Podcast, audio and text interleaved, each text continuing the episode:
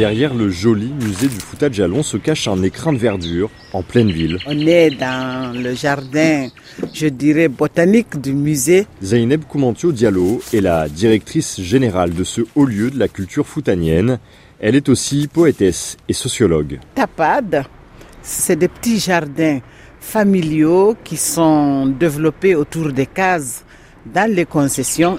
Le peuple veut avoir tout chez lui, par lui-même, pour lui-même.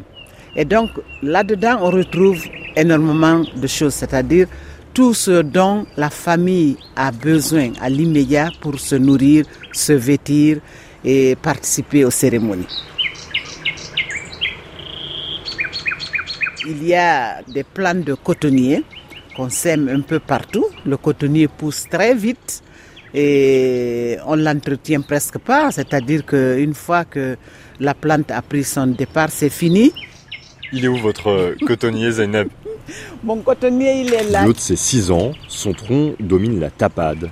Malheureusement, euh, il y a très peu de tapades, euh, en tout cas dans les centres-villes. Maintenant, euh, quand on progresse un peu, à 10 km seulement du centre-ville, ben, on retrouve la tapade et c'est magnifique. La tradition se perd peu à peu. Les habitants du Fouta Jalon, quand ils en ont les moyens, préfèrent les maisons modernes aux cases traditionnelles et les cours en béton. On peut voir la récolte, hein. je vais vous montrer.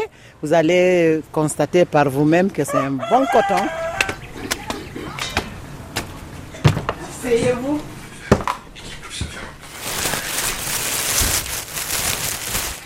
Voilà, c'est une seule récolte ça. Hein. Et voilà, donc regardez un peu touché. C'est extrêmement moelleux, c'est beau. Donc là, il y a un sac euh, de plus d'un kilo au moins, quoi. Ah oui, oui. Facilement. Oui, euh, je crois que ça, ça va aller vers les 2 kilos. Avec ça, on peut faire une chemise? Bon, l'évaluation va être difficile. ça, je crois que c'est un peu petit pour euh, penser à une chemise. Mathias Rénal, de retour de l'abbé, RFI.